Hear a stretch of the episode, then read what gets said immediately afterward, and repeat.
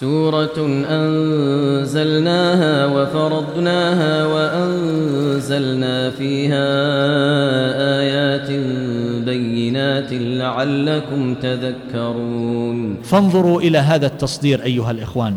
سورة أنزلناها أي هذه سورة عظيمة. أنزلناها وفرضناها وفي القراءة الأخرى المتواترة وفرضناها.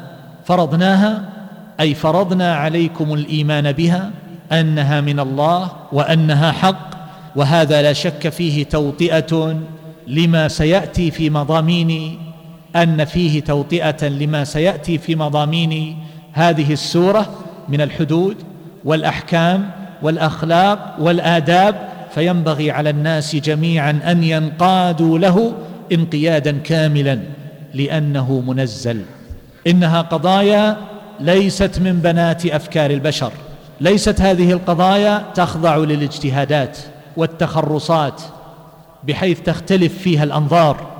وكل إنسان يدلي بوجهة نظره ويقول من حقي أن أتكلم ومن حقي أن أطرح ما أراه والحرية تكفل لي أن أقول ما أشاء فيما يتعلق بالاختلاط وفيما يتعلق بلباس المرأة وفيما يتعلق بخروج المرأة من بيتها وقرارها وموضع حشمتها ليس لأحد أن يعترض على حدود الله عز وجل باعتبار أنها قضايا شخصية تتعلق بحرية الإنسان الخاصة وأن ذلك لا يجوز أن يحجر عليه ما لم يكن فيه تعد ظاهر إلى الآخرين.